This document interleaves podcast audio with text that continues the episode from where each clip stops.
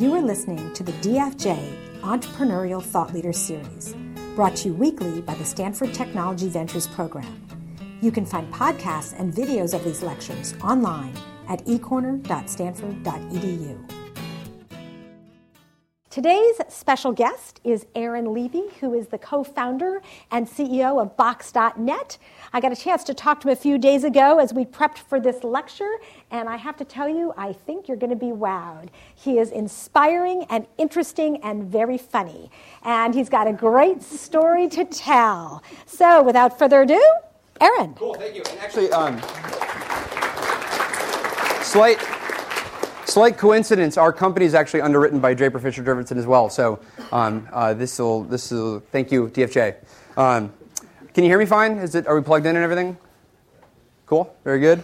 And um, I think so. I'm going to use a, a PowerPoint to uh, to go through what I'm talking about. How's everybody doing, by the way? Great. Great. Okay. Very cool. Okay, we're jumping right in. So um, so I'm Aaron Levie, the CEO and, and, co-founder of Box, and we'll talk a little about what Box is. And um, this is actually a new presentation, so hopefully it's useful. I've done my best to make it useful, but you sort of get what you pay for. Uh, and I don't know how much you guys paid for the tickets to this thing, but um, uh, we'll, we'll, see how it goes. Um, okay, so everybody's good? Yeah. Very good. So you're, you're probably wondering, who am I? Why am I qualified to talk to you? What, what am I doing here? What, what can I possibly kind of impart on, on everyone? Well, the first thing is I don't have a college degree. So um, I, I, dropped out of college when we, when we started Box, and so um, I didn't learn a lot of this stuff in school. Um, I was rejected from 90% of my internships. Um, it turns out it's a bad idea to ask for a promotion before your internship starts. Um, so that didn't work out very well. And I don't have any estranged co-founders suing me.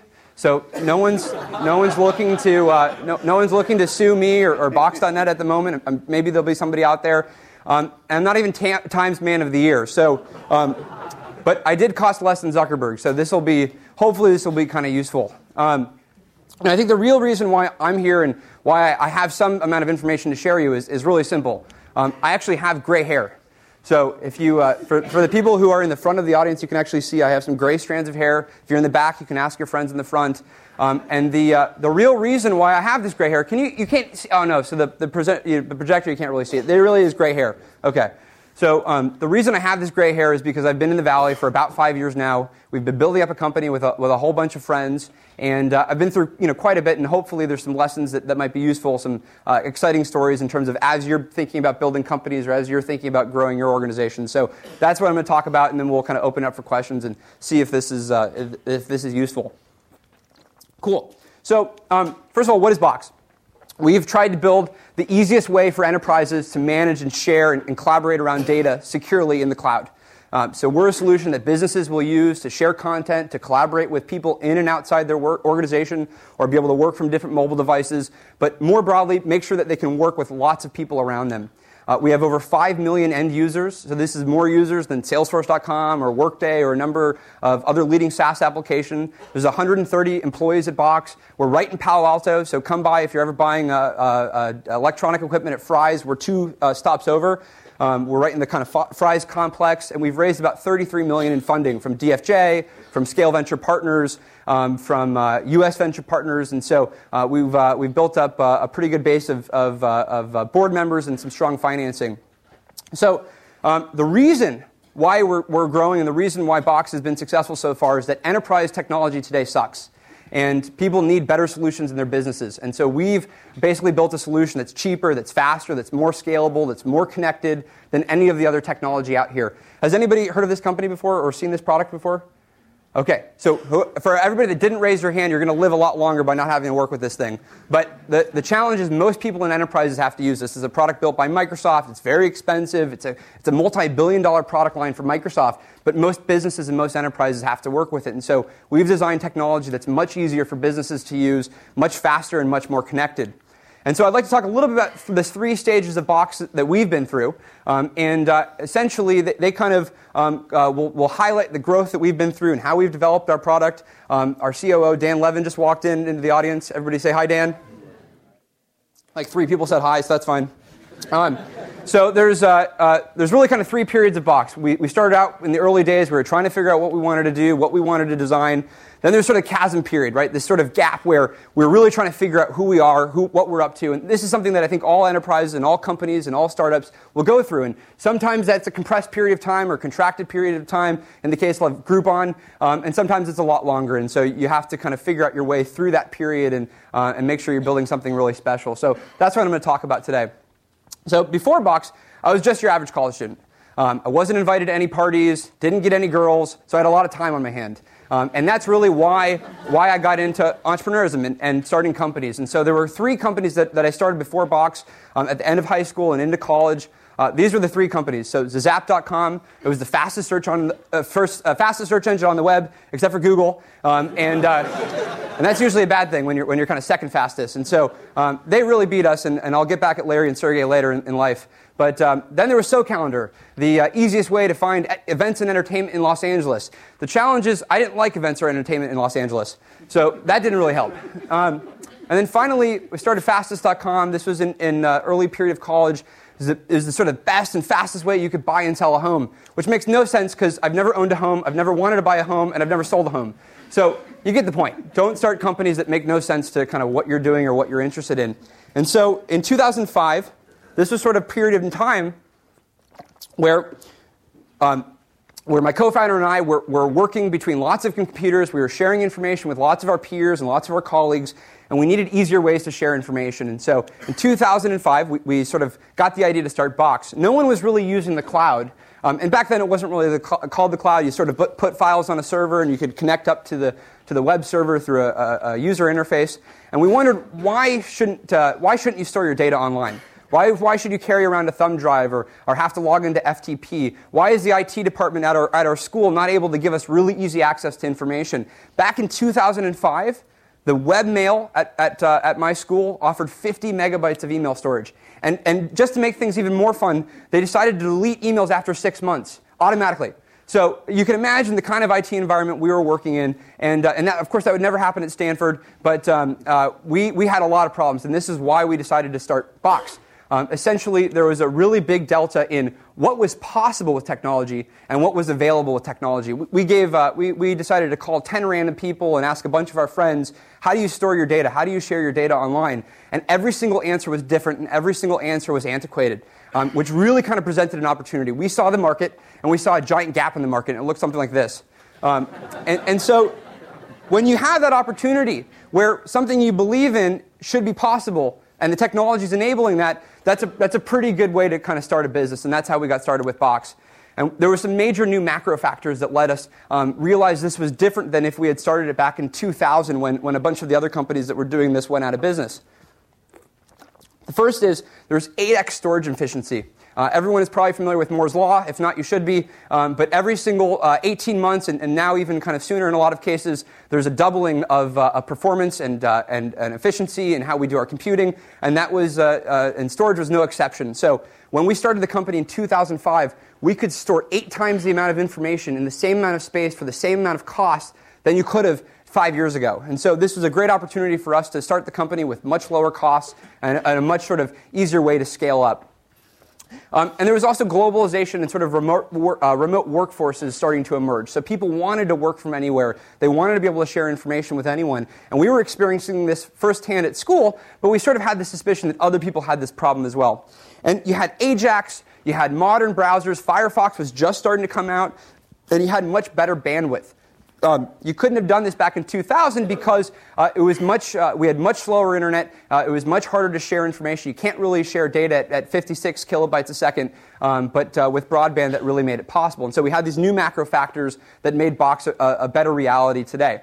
So we decided to commercialize the cloud. Let's, let's take something that's very fringe, something that, that you know, some of the geeks and, and some of the other people will do on, on the edge of the market and really bring that to the masses. And, and that was a, a pretty good lesson. And so, in the process, a lot of people said no. This is 2005. We are in college. People said, well, it's going to be too expensive to scale this. You're not going to be able to you know, raise the money to make that happen. You're too inexperienced, right? You don't, you've never done this before. Um, you're not going to be able to hire the people that it takes to do this. Um, and a lot of people said, but I already use Gmail. Why, why don't I just email myself files? What's wrong with that? Why, why is that such a big deal? And then we thought to ourselves, what if the Beatles listened to everybody that said no? Where would we be with music, right? Where, what, if, what if everybody that says no in, the process of starting something you decided to listen to? And so we decided um, we had to keep on going. We had to push on through. And just in case Beatles is not a contemporary enough example, what about Justin Bieber? What, what, if, what if he listened to everybody that said no? We wouldn't have this music that we have today. And so, and so this was this is a pretty important lesson for us that we had to keep on pushing through. So we launched the product from our dorm room. We got a beta up and we launched the beta and we emailed everybody we knew. This was a pay only service at the time. It was $2.99 for a gigabyte of free space. Go to archive.org and you can kind of look at the initial versions of our website and the product. And uh, we had just launched a site and it worked, right? We, we emailed all these bloggers, all of the press, all of our friends, everybody we could get our hands on. And it turned out people signed up um, and people wanted to use uh, really cheap, cost-effective space on the internet. We had built a product that made sense, and it was just took a couple months. Uh, we launched it from our dorm room, and uh, and it started picking up. And we decided, well, maybe now we should go through the process that a lot of companies uh, uh, uh, that we had heard of kind of went through, which is we need to finance more growth in the organization. So we need to get more users, and we need to be able to enable more people to find out about us. And often that takes money. Now, keep in mind, we're, we're uh, at this time, we're 19 and we're 20 years old. And so it's a little bit difficult to raise venture capital when your co founder looks like this. so that was, that's my uh, uh, CFO and, and co founder, Dylan Smith. Um, and he was our CFO, right? So you had to trust this guy with your money. Um, and uh, it's, it, it's sort of hard to, uh, to trust somebody who looks like they're going to run off to Disneyland with the, uh, with the, with the proceeds. But, but there was one guy where this did fit in really well for. His name is Mark Cuban. And uh, we emailed Mark Cuban. We just sent a cold email. And we said, hey, we got this really cool product. Maybe you'd like it. Maybe you could write about it on your blog. And it turned out he was really interested. He too believed that you should be able to share your data online, that you should be able to share and manage your information in the cloud. And so he wrote a check for us. And, uh, and that was it. And, uh, and he invested in us while we were still in college. And we decided to really kind of grow Box. The problem is we couldn't focus on school and work. Um, it's really not uh, great customer support when you're answering customers in accounting class. And so that was, that was the challenge that we were facing. We really wanted to grow. We wanted to be the, the best sort of customer driven company that was out there. A lot of the companies that came prior started to have really weak products. They started not listening to customers. They started not supporting customers. And we had to be different. And we couldn't do this while also in school. So we looked at three main factors about maybe why, why, why should we leave school? What, what, uh, how does one kind of make the decision to kind of take that leap? The first was there was just less upside. So if we looked um, and uh, if we looked at what it's going to be to, to uh, what it's going to take for us to stay in class and stay pay, uh, pay attention when we felt like we had this really cool, cool thing, the upside in, in doing it and going on our own um, was way higher. We just felt that if this worked out in both situations, we would be way better off if we just went for it. The second was we thought we had a once in a lifetime opportunity. We realized that everything was going to move to the web. We, we had a computing opportunity that, that had never really happened, uh, never come fully to kind of fruition, and, uh, and we thought that this was a once in a lifetime opportunity. Someone's going to do it. We can either be a part of that or not, and we decided to go for it, and, and we had a lot of conviction in that. And frankly, realistically, no one else would hire me, right? So um, I, I, just knew that, that you know, I, I, it was going to be way harder in the job market if, if I just didn't go off and, and start my own thing. And so, um, so we decided, let's drop out of school. Um, at, at, that point in time, it was a leave of absence. We knew that we, we could leave of absence. We knew we could always go back and we could always kind of re-engage. Um, and it's, it's, funny when you uh, when you tell uh, when you tell people like you're going to drop out of school, they you know they freak out. It's like, what are you doing with your life? It's going to ruin it. Um, and it's uh, and, and, it's funny because you on your head you're thinking like, whoa, Michael Dell and Bill Gates they dropped out of school, and whoa, Steve Jobs dropped out of school. But everybody forgets this guy, right? so you know it it turns out, right, the probability is more in, in becoming and, doing this. I don't know if he dropped out, but he must have. But um, the, the, the, the, point is, is that we had to, um, we, we had conviction. We thought it was going to be pretty exciting. So um, we left school. Uh, we, uh, we drove up to, uh, actually, we drove down from Seattle to the Bay Area. We actually, uh, we parked in Berkeley for a little while. We uh, lived out of a garage. My uncle owns a garage there that is sort of like a house. It's kind of weird. Um, and uh, we lived there for a little while, and uh, then we ultimately moved to Palo Alto. And we were kind of thinking, how can we grow this business faster? Right? We, we now have we have this we have this business model that that uh, lets us you know charge for, for customers and um, and charge to get users. We have uh, this uh, this guy Mark Cuban who's helping fund us. How can we really reduce the barriers uh, in doing this? And so we decided to launch a, a business model that is now um, you know fairly standard across these services. But at the time, it was really kind of taking a bet and saying we're going to put some free space online and let people sign up and, and try it out. And so we introduced freemium. Uh, and this was, uh, this was the first kind of real thing that kicked off our business model. So instead of blocking users, instead of creating friction around how they were going to sign up for Box, we decided to open it up for free, let you sign up for a, free gigabyte of space, which now sounds like nothing, but, but back in 2006 when we launched this, this was like a really big deal. Um, and, uh, and we started getting hundreds of thousands of signups a quarter. Um, and so all of a sudden, we just started, we just had this massive influx in users. And so people could upgrade and they could start paying for, for better versions of the, the product, but we decided to um, really kind of expand the awareness and the base by, by being more efficient. And this ultimately um, has become a very competitive advantage for us against traditional enterprise and, and kind of larger companies. So that was the sort of early period. We, we launched the company, uh, we, we had our product, we, we knew we wanted to go to market. And, um, and, and now is sort of 2007, 2008, we really had to discover ourselves. We really wanted to figure out who we were, what we were building, where, where are we going. And this is sort of a, a, a really interesting period. Um, the business model at this point really changed daily. So we, uh, was just a bunch of us. Um, we, would, uh, we would live and sleep out of the same place, and, uh, uh and uh, I guess those two things make sense. But we'd work and sleep out of the same place. Um, and um, uh, anybody who's not living and sleeping out of the same place probably probably should figure out what's going on with themselves. Um, and, uh, and so we, uh, we were at this point where a bunch of the guys would stay up all night, we'd keep the site up, we'd answer customer support, and by the end of the night, we'd have a completely different business model. Because what happened was any two people, any permutation of two employees that would stay up all night would come up and concoct a completely different business model. It was, it was awesome, but it was totally crazy and not something I recommend. But so we thought, well, maybe we should sell advertising and then we'll make money off of all these users who are using the Box account and we'll start to have ads and they'll see uh, the ads in the product, and we'll make money. And that didn't make a lot of sense because our kind of application doesn't have the, the type of scale or volume that you need for media properties uh, to be very interested. And, uh, and we also thought that would hamper the user experience. We also looked at license revenue. Maybe we could license Box to institutions like Stanford, or, or maybe we could take this to other places where they could use the technology um, and they could kind of white label the product. And we weren't really in a position where, where we wanted to do that. We wanted to kind of own the user experience. We wanted to build the, the best thing that we could. And so we didn't really want to license the technology. We even thought maybe you'll go to your Box account and you'll like get all this cool media from, from guys like Sony and, and all these different places that were normally suing you. That they you know send you this media. Um, and uh, we went to Sony in, in New York City, uh, and they thought that was the stupidest idea. So um, uh, so, so they weren't that interested. And so we were at this point where we had to figure out our business model. Um, and this, is, this will kind of take us into the, the period we're in today. We thought to ourselves, we could either stay consumer, we could build a product for, for all of our friends, all of our family. We could be the best way that you could share photos. Um, but then we looked at it. We, we, thought about what is our opportunity to really innovate in that area. Who are we going to be competing with? We looked at, at uh, Google and, and Microsoft, people that were going to just dramatically bring down the cost of storage for, for consumers. We looked at what Facebook was doing in photos, and we really felt that was a really great way that people were going to communicate. Can we really compete or be innovative in that area? We looked at uh, the music space, as I mentioned, but really thought iTunes, and now we have Spotify, but, um, but uh, we had, there were sort of better products on the market that would let you share and consume music. And then we looked at the enterprise. And, and as I mentioned earlier on the Microsoft slide, the, the solutions that people had in their businesses weren't as innovative as we are. And we, we really thought that we could do it better than everybody else. And so enterprises already have budget.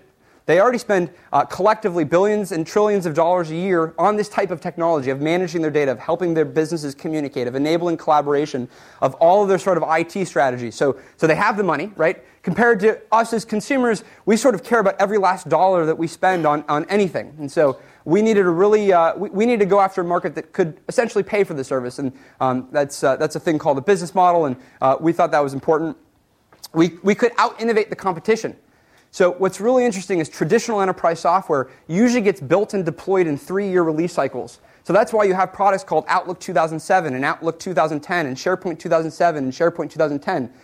Every three years, that product gets updated. That means the second that it's in a customer's environment, it's already out of date. That means somewhere in some lab, somewhere at Microsoft, they're working on an all new version. And that means you're always behind them. And so we knew we could out innovate these older, uh, these older incumbents uh, who were building technology in the old way. Uh, we, could we could be more like a consumer company, deploy the, con- uh, the, uh, the, the, software faster, and this would be a, a dimension where we could innovate and we could have a lot of competitive advantage. Uh, and our customers already wanted this. If we surveyed our customers at that time, they, say, they would say, we want easier ways to collaborate with our colleagues. We want easier ways to manage all the users in our business. And so it was a very sort of natural evolution of the business model. But to do it really completely, we had to decide to go all in. We had to put our focus in one area um, because we really had to be as innovative as we could and, uh, and build the best product, product possible. So we chose enterprise. Um, uh, it was, a, it was a, a, sort of series of ev- events that happened. Uh, we had an investor who was on the board of another SaaS or, or, software as a service company that was selling to enterprises. So we already had the sort of business model ideas uh, about how we could do this. We had a consultant that was going and selling the product to other people and seeing if they would buy it. We, we listened to the customers and sort of thought about what we could do. And so we decided to go enterprise. And it worked. Almost overnight, companies paid us 10 to 100 times more for our product that we were beginning to upgrade and, and sell uh, as more of an enterprise solution and where we were continuing to build up market uh, uh, features for. So instead of the story being about how can you share and manage your, your data with a couple colleagues or a couple friends. It was all about how can a business implement a broader solution that they can use to share information across the organization. Um, and, uh, and, and they really found, found value in this because they were traditionally spending way too much money with legacy solutions that weren't solving their problems, that weren't updating uh, for how people wanted to work today. And we had a new kind of sales model, which made us extremely competitive. And this, I think, is a, an update that we're starting to see across the industry, uh, across other sort of freemium businesses. We have a sales model where people actually call us. So we have a free version of the product that lots of businesses and lots of users use, but then people actually call us when they want to upgrade for more security, more technology. And so we have a sales team that essentially is talking to people that are already really excited about the product. So it's an inversion on the business model where traditionally you go and call and, and, email and market to a lot of businesses who aren't using your solution, who don't know about your product, who aren't qualified, who aren't educated about what you're doing. And we've done the exact opposite. So by the time we're talking to somebody on the phone, by the time we're selling to somebody, they're already using the product. It's already solving their problem. They already know it's the right solution for them. Uh, and so now we sort of hit 2009, and it's really a period where we need to scale the organization. Um, it's, it's all about growing. We had our business model, we knew what we needed to repeat, and, and we really wanted to grow. So, who's read Crossing the Chasm? Okay, well, so everyone should read it, just FYI. Um, there's probably Cliff Notes or something, um, or uh, Wikipedia actually will, will get you pretty far. But uh, Crossing the Chasm is a, is a really uh, uh, seriously helpful book in terms of thinking about technology adoption, uh, both in businesses and even the consumer landscape. Um, and so after the chasm, after this period where, um, where you really kind of have to jump over and be able to get to more pragmatic organizations, less of the early adopters, it's really easy to get early adopters to, to you know, use your solution. Email TechCrunch, TechCrunch email, uh, you know, met, reaches a lot of people and a lot of people sign up. But to get to the more conservative organizations, you really have to build up a, a much bigger business and, uh, and something that they really want to use and is more aligned for them. And so after the, the chasm, there's the tornado, and this is where a lot of adoption occurs. Uh, and what we're seeing is in the cloud um, uh, uh, uh, sort of computing space, where applications are moving from an on premise or hardware driven model to being a more web delivered model, where we're hosting it in our environment and delivering it to you um, we're starting to enter this tornado period. So you have Salesforce.com has really already kind of hit um, a, a, large number of businesses. You have solutions like Workday and SuccessFactors that are uh, beginning to be used as, as ways that people manage the actual employees in their organization. You have Gmail, which is starting to become very popular in businesses. Um, and so we're really in this, this period where a lot of people are adopting the cloud. And so we said we have to be number one as all of these businesses are going to move to the cloud, we have to be in a position where we can talk to as many of them as possible, where as many of them as possible are using our product, where we can really deliver the solution as, as easily as possible. So since 2009, we've raised 25 million uh, from those investors that I mentioned, really to scale up. We wanted to build the best organization possible, and so uh, it was really about building the best team we could. Uh, we, uh, we hire out of Google, out of Intuit, out of Salesforce.com, out of Microsoft, LinkedIn, eBay. So we want to be able to bring talents from lots of different kinds of organizations to help us grow uh, and really build the organization. And so this is something that, uh, uh, that we've really focused on. How do we bring the best possible people into our organization? And we borrow from everyone. So a lot of product innovation that happens in the consumer web in terms of how we're much more social, how we're much more connected, how our applications actually talk to each other. So if you're using Facebook and how you might interact with Farmville, uh, which is really fun, uh, and then uh, and, and see those updates on. Um, uh, has anybody played Cityville? Okay, wrong demo. Okay, got it. So, um, so uh, uh, all these applications can now talk to each other, and we want to bring that idea and that philosophy into the enterprise. Um, where, uh, where, where you're going to be able to interact among multiple applications and have this data talk to each other seamlessly. That's an idea from the product and enterprise web, but we're bringing it to the cloud. Uh, we take marketing ideas from Hollywood. So, how do you do big launches? How do you make a lot of noise? How do you get people to pay attention to your product as opposed to everybody else? And support from Zappos, right? Uh, a company that is, that is totally known for how great their customer support is when you're buying shoes. But why is it that when you want to talk to somebody uh, in an enterprise software company, it's so much harder to get their attention? Right? It feels like they're only selling to you. It doesn't feel like they're supporting you. Um, and so we've been able to redesign the sales organization to be much more customer centric than any enterprise software has ever become. And, uh, and these are the things where you can take lessons from the different organizations out there that have competed uh, on your behalf for, for solving some other problem, and we're bringing it to market in our own way. Um, and so we've, we've been able to borrow from a, a lot of, uh, a lot of lessons from other, other places. Culture, at this point, will make or break us. We're at 130 people, right? The next 130 people matter a whole lot to make sure that, that they're people that we really want to work with, that are going to continue to drive the innovation of Box forward, that are really going to be able to take us to the, to the next uh, level. So my co-founder and I still approve all offers. We make sure that, that we are still building an organization and we make sure we still have the, the discipline to build a company um, that, that has the kind of people we want around, the kind of people we want to work with. We want fun people, we want energetic people, we want um, a lot of uh, uh, uh, uh really kind of quick, low ego, very collaborative people. We want people who are very relentless. So you have to balance motivation, but also the capability to get the actual work done. Um, and this is, uh, these are, it's hard to find um, the, the, exact people you want to work with, and, um, and we make sure we have the discipline to continue doing that. And we let go of the people that don't, because ultimately, um, life's too short to not build an organization that you want to work at. And, uh, and that's the greatest opportunity, I think, for, for starting companies and, um, and, and helping found companies, being early at companies. You get to define um, what kind of organization you want to build. And so it's a lot of fun. We're, we're, uh, we're, we're building up a culture that matters the most. And so today, sorry, um, I apparently can't drink water. So, can we edit this out of the video? Is this live streaming on like Twitter or something? Okay. Okay, cool. Actually, who's using Twitter right now? Anybody tweet anything yet? Did you say something good or, or something? Okay, cool. okay, so uh, today's vision is uh, to build a different kind of enterprise software company, right? Traditionally, enterprise software companies aren't the types of, of businesses that, that you know, people um, uh, your age or um, my age or uh, different ages um, uh, decide to start, right? It's a much slower industry. The development takes a lot longer. You're not always the same, cust- you're not always building something that you can use. Uh, and we're trying to build a company that changes that, right? So we're trying to build a technology that is extremely innovative, something that we want to use all day long. In fact, we're doing a major announcement tomorrow of a completely new version of the application.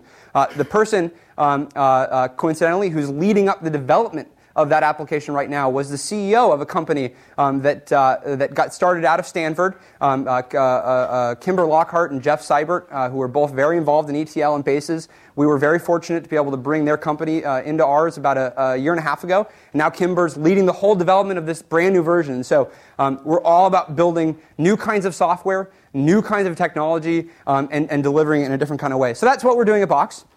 And I thought, um, as, if, uh, as if I haven't shared enough information, there's maybe like three or five kind of quick lessons that hopefully will be useful um, in terms of as you're thinking about uh, uh, building a company. The first is, oh, actually, this isn't a lesson, but this is a reminder. Um, you're really, really fortunate. Seriously, there's very few places in the world where, where we have as much opportunity as we do. People are literally underwriting our ability to go change the world. Um, and not taking advantage of that is, is a complete you know, waste. And so, um, you know, uh, Silicon Valley is sort of like the Disneyland of capitalism, uh, where you can really choose what you want to do, what you want to work on, assuming it's really exciting, assuming some people think that they're going to change the world with you, um, that, that uh, they might make money in the process, then you can build whatever you want. And so that's really important. So lesson one, do something that wasn't possible three years ago.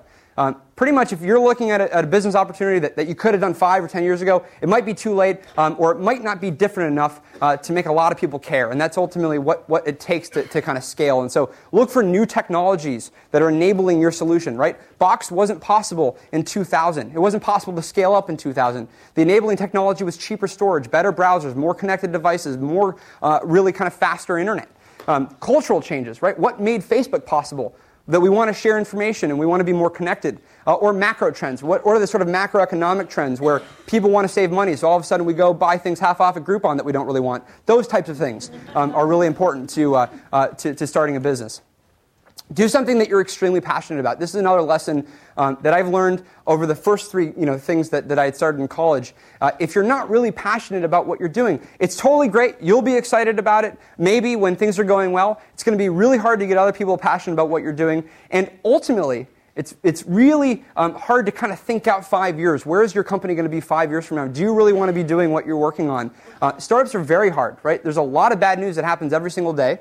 Uh, bad things in the competitive space, bad things with hiring, uh, and you have to be able to push on through. And so you have to do something that's actually really, really exciting um, that you're going to be inspired about and that you're going to uh, really kind of create inspiration for other people. Uh, don't compromise as I was mentioning earlier, one of the coolest things about starting your, your own company uh, is you get to make a lot of decisions, right? You don't have to, um, you don't actually have to compromise or sacrifice on a, a, lot of things. You don't have to sacrifice on who you work with. You don't have to compromise on, on how you're going to do your marketing or how you're going to build your technology. So we think about things in terms of best. What's the best team that we can build to solve this problem? What's the best technology we can produce to solve this problem? What's the best way we can talk about this and, communicate it with our public relations? How can we do the best marketing? So ultimately, this is all in your control. Uh, you get to make these decisions, and, and, it's a really exciting opportunity when you do. Um, and lesson four is sort of if you feel comfortable, you're probably not doing it right. Right? I mean, the, the, there's a lot of hard decisions that go into business. Who you're going to work with, how you're going to compete, what's the strategy, are you going to raise money, are you going to leave school? Uh, and so you're going to have to go beyond, well beyond your comfort zone. There's a lot of decisions that aren't going to be very easy to make, um, and that's, uh, that's actually a good sign. Um, so it's actually a good thing when you don't really know what the answer is, um, or you don't know if you should do it this way, and you make that leap, and, and that's, uh, that's pretty important. And also, finally, don't write your obituary too early. This is a mistake that we've made um, a handful of times, and unfortunately, uh, we didn't do it in, in such a way that, uh, that we couldn't work our way out of. But uh, We've been extremely competitive with Google and Microsoft and EMC and these other larger companies who normally we shouldn't be afraid of. Uh, and the venture capitalists are often afraid of these guys. Um, and, uh, and, and so um, don't write, your, write yourself off. Make sure that, that, that you kind of keep on pushing. Make sure that you're optimizing on the right dimensions um, and, and, areas that you can beat other people in. And so that's really important and, and why we still have the company today.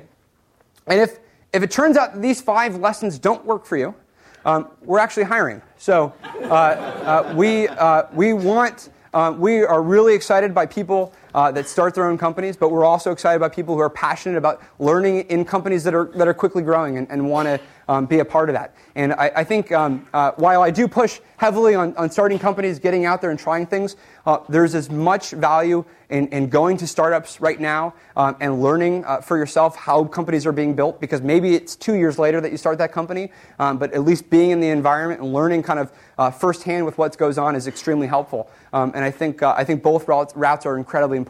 Um, but uh, uh, you know, just don't work for McKinsey or something like that. But um, uh, I think that uh, you know, definitely join startups and, and, uh, and have a good time while you're doing it. So that's, that's my presentation.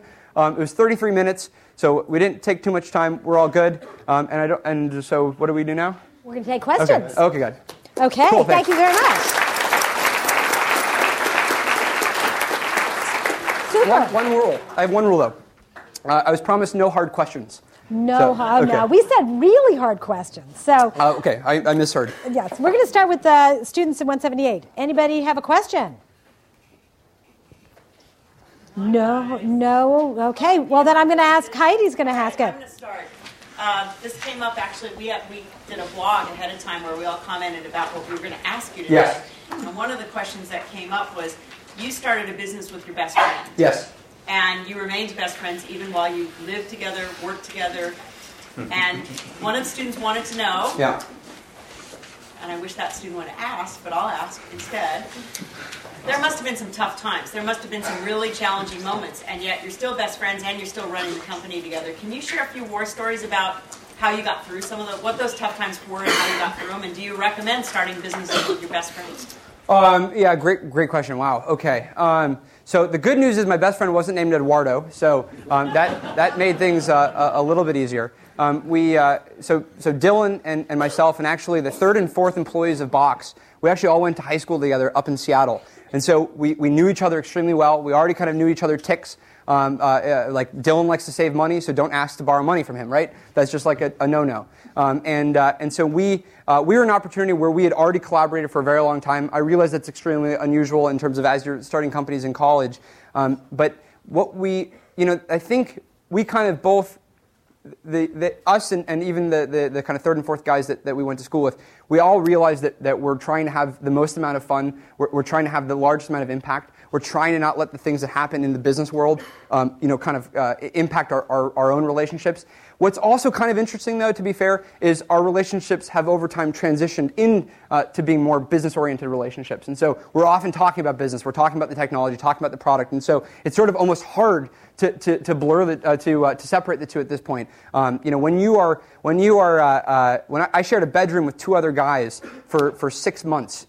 Um, and this was like not a submarine. This was in a uh, this was like in a regular room. Um, and when you get uh, when you get to know people that well, um, there's a certain kind of humming that can happen, and, you're, and sort of everyone's thinking each other's thoughts, and um, there's a lot of excitement, but, uh, but it can be a risk. There's a lot of situations where people have separated from their, their co-founders. There's a lot of situations where people have separated from um, their, their partners uh, in, in life, right, and, and uh, that hasn't worked out. So um, there's really many ways that that can end up. I would just recommend being as open, as, as communicative as possible. Make sure that, uh, that everyone's on the same page at all times. The one benefit, not the one, there's many, uh, a big benefit to, to starting companies with people you do know um, is there's a much higher degree of trust.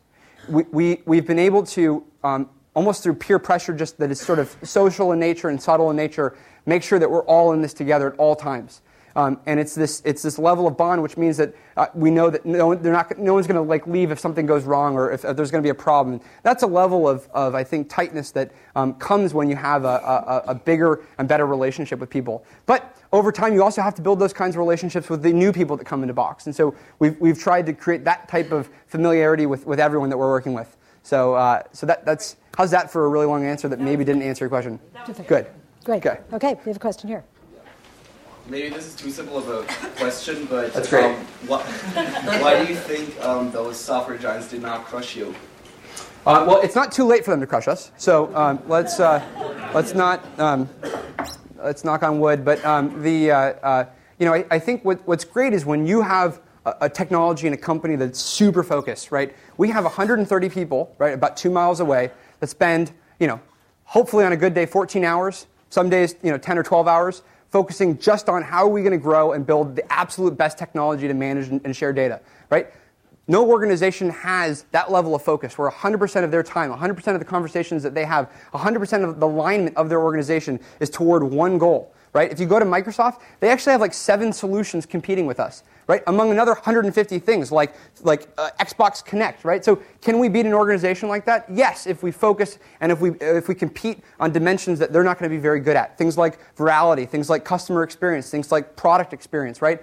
Um, and, uh, and ultimately, it's a very big market. So we don't have to be, we don't have to put Microsoft out of business. I'm not saying short Microsoft right now, um, but uh, uh, uh there's a very big space, and, and we're playing an important uh, area in that space, and we're trying to just bring the best technology we can to our customers. And usually, if you do that, good things happen. You might not kind of crush everybody, and that's not necessarily the goal anyway. It's, it's really to kind of bring about new change in the space. And, uh, and, and you know, uh, I think your odds are, are on your side to, for, for you to have a, a pretty good opportunity with that. So. Don't compete with Facebook right now, probably. The network effects are too strong. Um, but uh, I mean, maybe unless you got something brilliant. But um, like, yep, cool.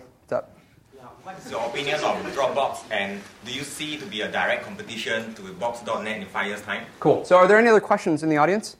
is, is, there uh, anybody who's uh, who knows a little less about this space? So, uh, great question. So, um, so you know, Dropbox, I think, is a, is a really great way that you can kind of manage and, and, sh- and, share your own kind of personal data, especially if you have a Mac, a PC, an iPhone, all these kinds of devices. That's something that, that we've, we've tried to solve, and we, we, uh, we try and solve, and we get better at every day. Um, but but uh, our big focus and big difference is that we're trying to enable enterprises to share and manage all of their data. So it's not just about you and your computer, it's actually about all the people that you're working with, all of the applications that you're working from. Um, so if you're working in Salesforce.com, or if you're working in NetSuite, or if you're working on, uh, uh, on, uh, on, an application like Sugar CRM, you can bring your data to those places. Those are very kind of business-oriented uh, uh, areas that we compete on. And uh, it's a really important area. So we want to we want to both make sure that people are, are using the product at, at, an end user level, but most importantly is we're building a technology that, that the enterprise itself can adopt. And we're just doing that in a very different way than what traditional enterprise companies have done. You mentioned earlier about borrowing marketing from Hollywood. Okay. Um, so what marketing brought Box.net to the scale you have right now? Got it. Um, Well, uh, let's see here. My co-founder was never on TMZ, so that uh, it wasn't that. Um, although he was on a TV show, um, I will not take questions about that, and uh, you should you should research that yourself. It's kind of funny and, and awkward. Um, but um, uh, uh, so there's you know I, I, I think positioning yourself in the market is extremely important. These are the kind of things that you should get right early on, but usually you can't get really right until, um, until you have more users, until the market itself is kind of uh, uh, uh created and better understood. And so um, uh, things like uh, publicity and marketing and these kind of things, uh, we've just gotten way better at over time. does anybody here have a car? Is that okay? Okay, like three people, good. So, um, uh, if you've ever been on the 101, it's a highway near here. Um, uh, uh, we actually have two billboards uh, right now that are announcing the new version of our product, and so we want to we want to make sure that, that we're standing out in the space, that, that people are paying attention to this change in enterprise software, uh, and there's a lot of things that, that we're doing to make that happen. Um, you said um, kind of the last slide, don't write your obituary too early. Yes. with your three previous companies, clearly wrote your obituary at a decent time. Time Probably too late, actually. Um, um, how do you know the difference between an idea like ZipZap, where you're saying, okay, Google's doing it better, shut it down, versus Box, where it's saying, we've got some competition, yeah. we can do it better? Great, great question. So with ZipZap, it was, it was just obvious. Like that was just a stupid idea. Like that, that, it didn't make any sense. We weren't actually faster. We probably weren't even the 10th fastest site on the internet for, for searching. Um, uh, and so it, that, that was just, we, we kind of knew it, right? That was a, a gut check. Um, in, um, but you know, there's this philosophy of fail fast, right? You want to you want to test things on the market, and you want to turn them off if they're not working. Uh, and uh, uh, your ability to succeed as a startup goes up with your ability to do that, right? Because you're constantly iterating, you're constantly trying, you know, new versions of uh, and new ways and new experiences of doing things. So you have to be able to turn things off. Um, you know, I think there's there's one part, you know, science for some of this stuff. Like literally, if there's no uptake, maybe it's maybe you know you're too early in the market, you haven't marketed the right way. Make sure to kind of revisit, you know, what what you're doing or, or what that looks like. As it relates to kind of competitive threats, um, it's important to, to really think about how people are going to be competing with you,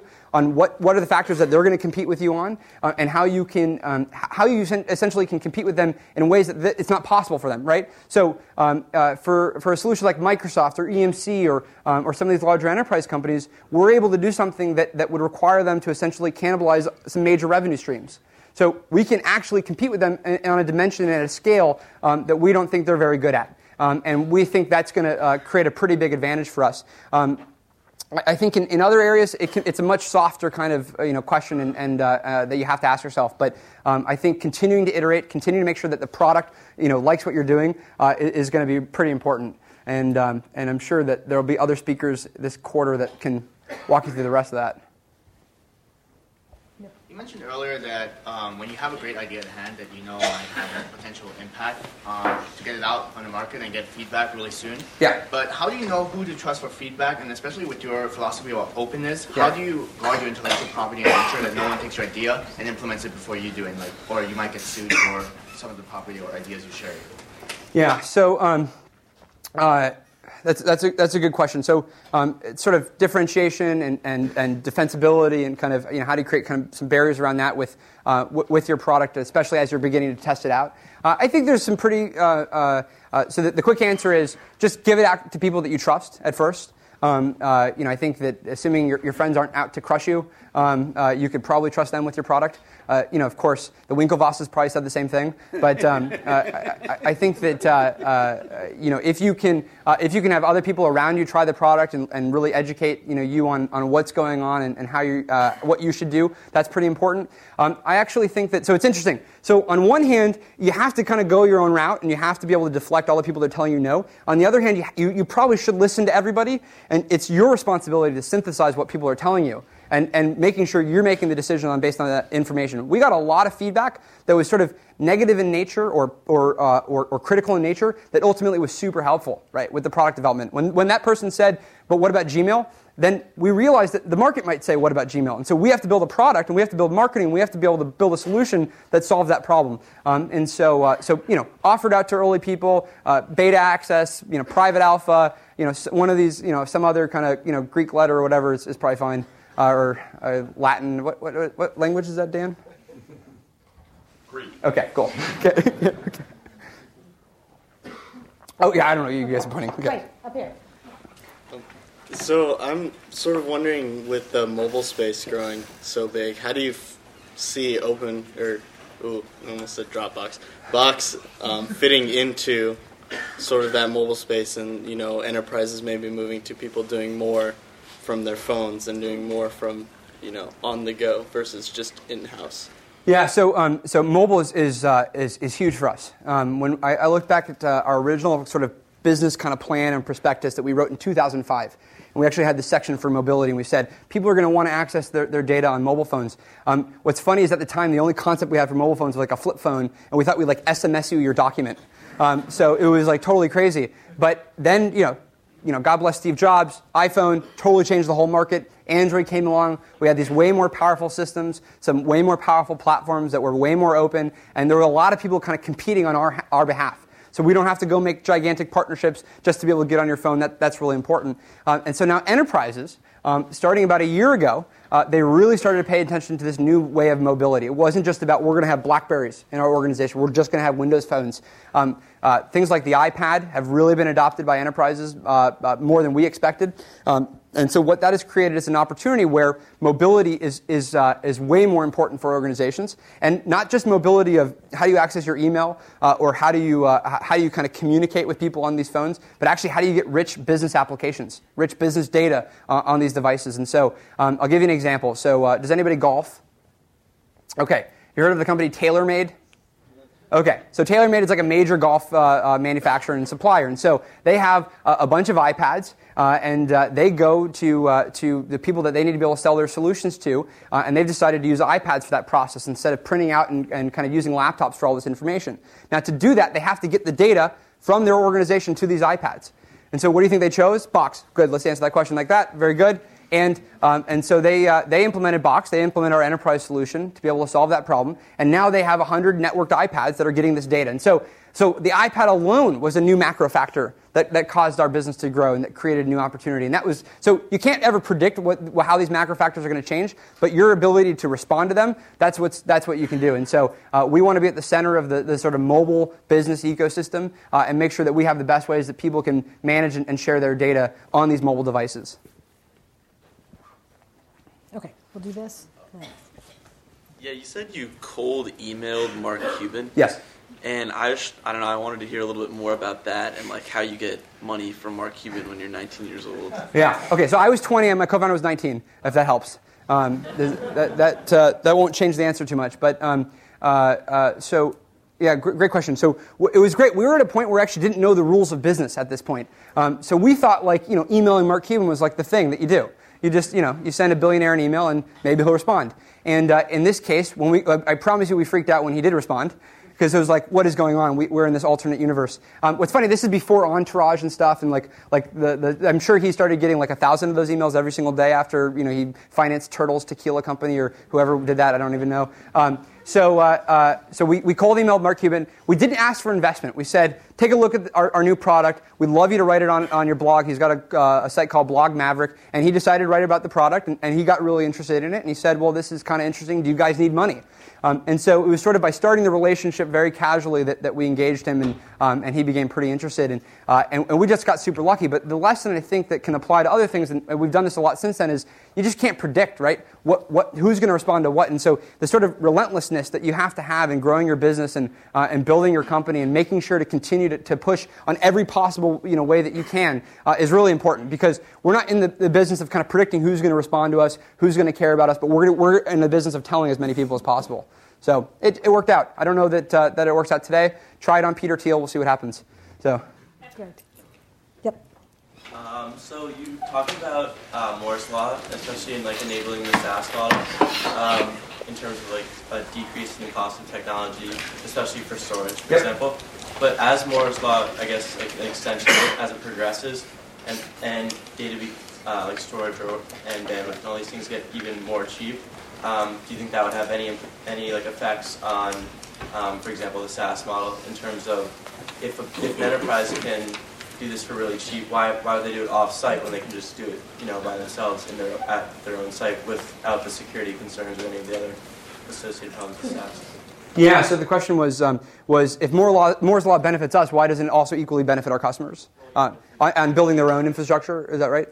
So um, yeah, uh, totally neat question. So the um, uh, two things. One is we're building an application that we think um, really adds a, a, tremendous amount of value on top of the storage layer, the, the area that, that is, Moore's Law is actually affecting. Moore's Law is not enabling us to build a better uh, uh, user experience and product to help you collaborate. It's making our cost much cheaper.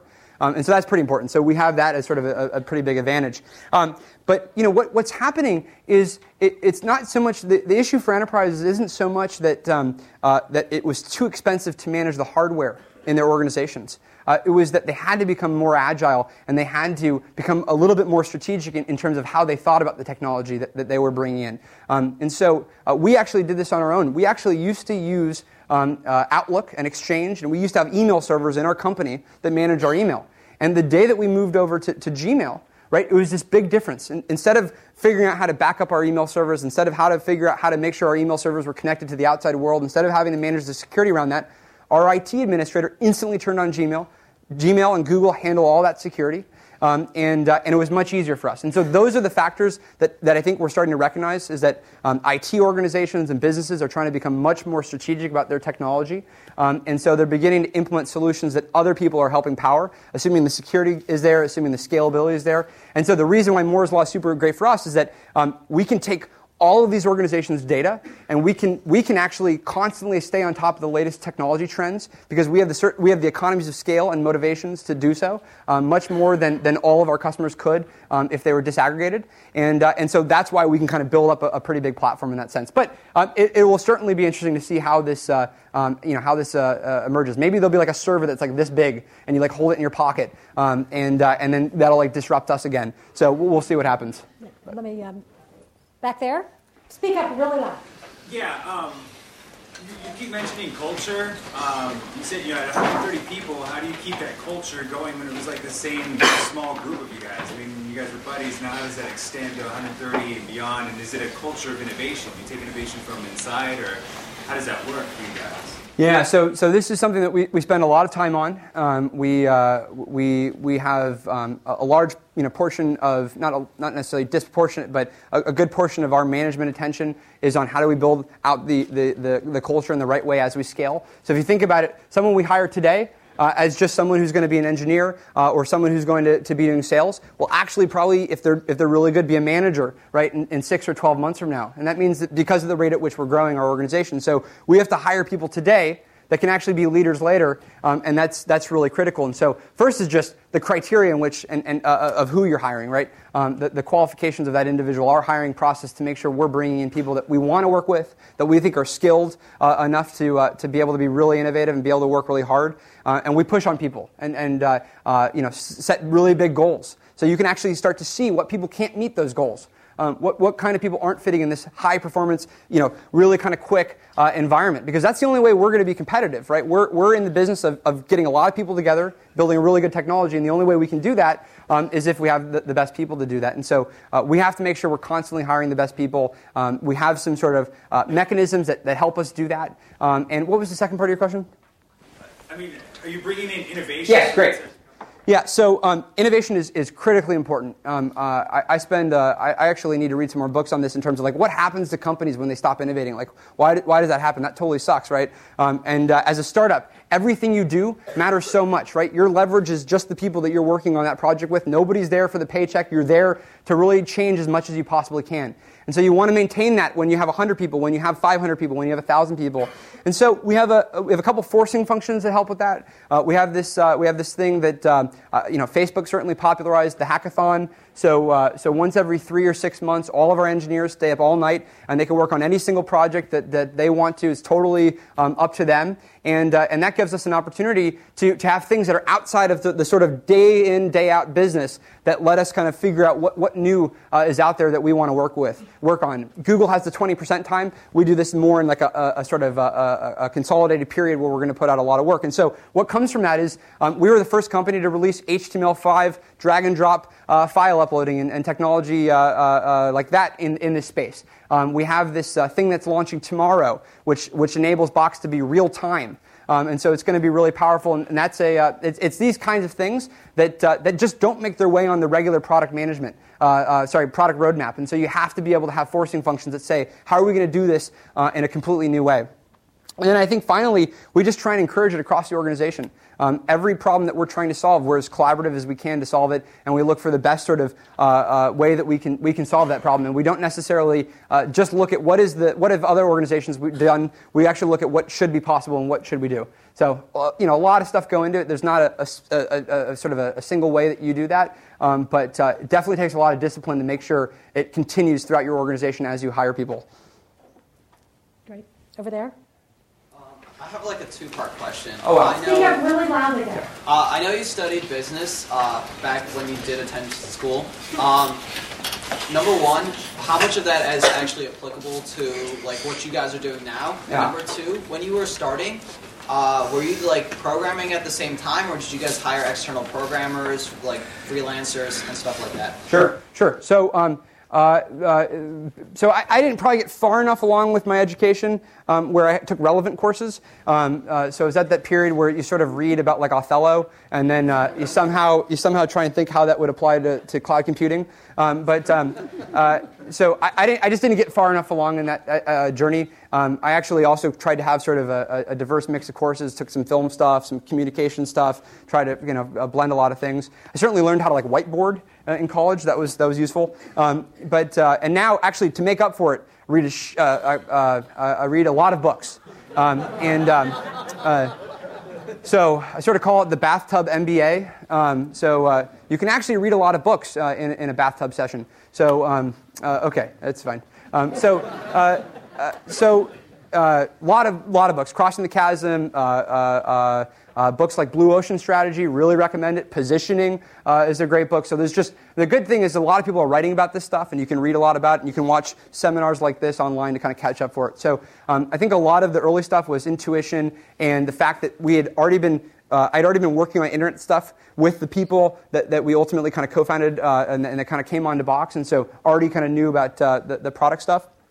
So when we were first starting Box, uh, it was co-founded by myself and, and our CFO. And um, I was actually, uh, throughout college, uh, I, I, I, was sort of an amateur web designer. Um, and uh, did a lot of kind of uh, product stuff and put together stuff on the web. Um, but uh, for some of the initial kind of back end coding, we actually we, we, got some other folks to do it. I couldn't convince any of my engineering friends, so we put the prototype up um, that was was was built. And and then the the great thing of, of our two um, our VP of technology and our VP of technical operations um, that uh, we went to high school with ultimately joined us to run the, the kind of two technology uh, parts of the business. So all the servers and all the scaling those servers, and then all the code and the architecture of, of that, uh, that technology.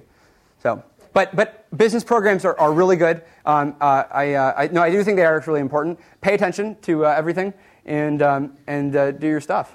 Great. We're going to take one more question. Back in the very back. Speak really loud.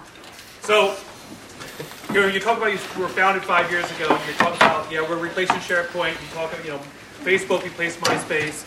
You know, what are you doing to make sure that in five years someone's not standing where you are with a big line and slash through your name, talking about how out of date and uh, inefficient you are? I know. Doesn't that suck? It's like, it, it, I, I, don't know. I, I, mean, I make fun of Steve Ballmer so much that it, it probably out of karma it'll happen.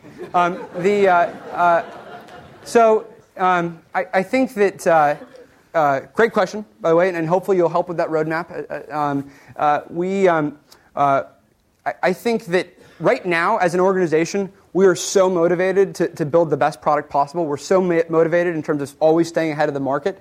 You know, if that motivation changes, right? And I think what happens is at some point in organizations, they might either be more profit seeking or they might be um, really kind of in just like let's let it ride kind of mode. But there's a lot of organizations where that hasn't happened. Uh, and I think we're trying to learn from the organizations where there is this constant drumbeat of innovation, where there is this constant drumbeat of let's, you know, let's have uh, some forcing functions for, for, uh, uh for us to constantly improve the technology, um, where, where we can always kind of be a, a, a step ahead of the market. And so um, something that I personally do is, is basically on a weekly basis. Just look at how the market has changed. Look at what people are doing. What, what is our competitive strategy that, that's going to keep us ahead in, in different areas? And we actually do a lot of things internally to make sure we have a lot of momentum around the areas we're the, we're the best at.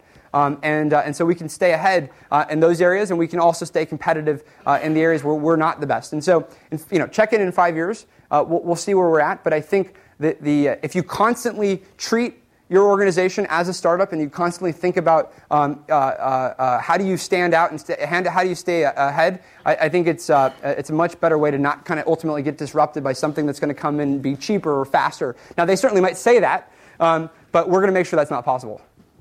Great. Thank you so cool. much. Thank this you. is absolutely terrific. Cool, thank you.